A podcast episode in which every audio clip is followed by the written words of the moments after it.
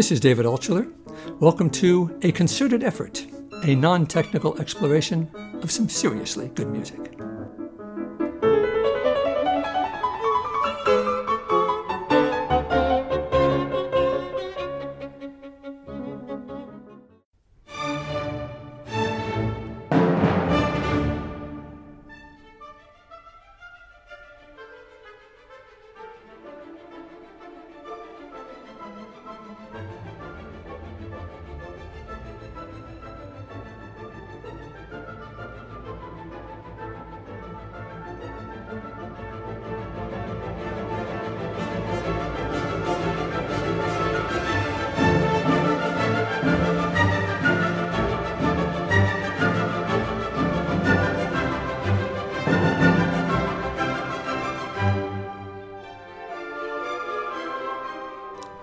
Back in the 1960s, many people got their news on television, a nightly half hour news program.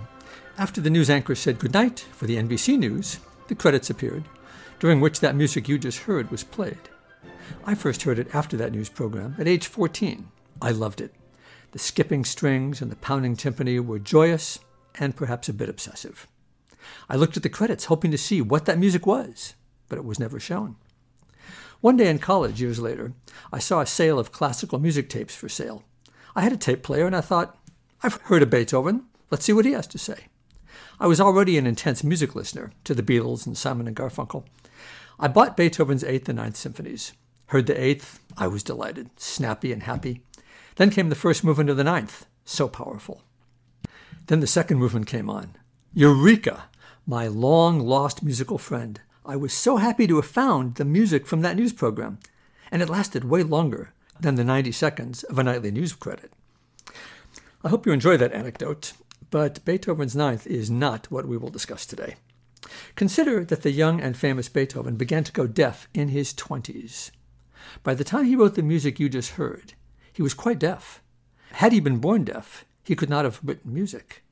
To compose, you need to know what notes each instrument plays, how they sound together, and how they support each other as the music progresses. It takes a lot of training involving both individual taste and, in a way, even mathematics. But since Beethoven had his training and early career with superb hearing, everything was in his head when he lost his hearing. He could continue in his isolation to develop his genius. It's worth considering that his loss was our gain. He would have been a great composer in any case, but being shut off from sounds his secluded imagination could create music even more unique and compelling. Sometimes a loss or tragedy is a spur to greatness. I hope you enjoyed that discussion of Beethoven's deafness, because that's not what we're going to be discussing either today. All of that was to introduce exploring the deafness of Bedřich Smetana, the composer we met in our last discussion, who composed the Moldau, which was nearly the last music he wrote while he could still hear.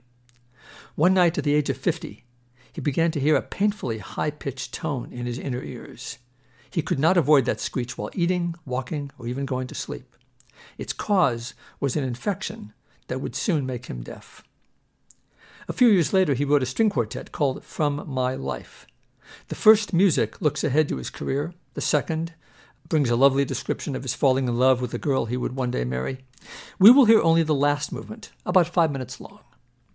A string quartet has no pounding timpani or blaring brass like we just heard in that opening Beethoven music. Here are just two violins, a viola, and a cello. A bow drawn over any string will produce a note.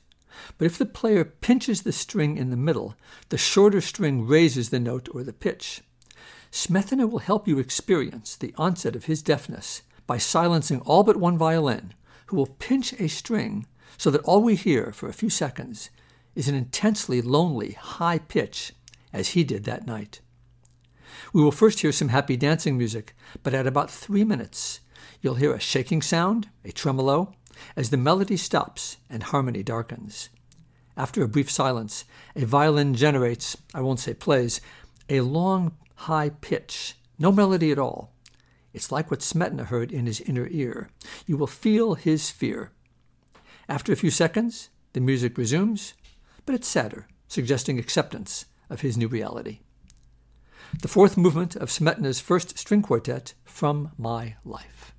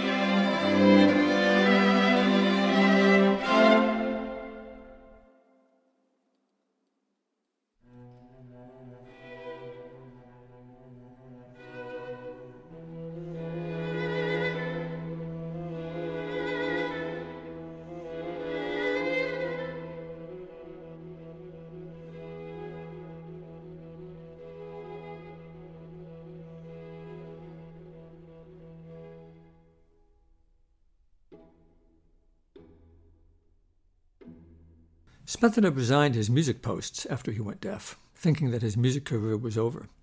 But he managed to compose some fine music during his remaining nine years until he died in 1884. He even wrote a second string quartet, an odd composition, odd perhaps from the isolation that Smetana experienced now that he was deaf. That ends our exploration of Smetana, but we will come back to Beethoven many times for sure. I hope you enjoyed that exploration. This is David Altshuler. Thanks for listening.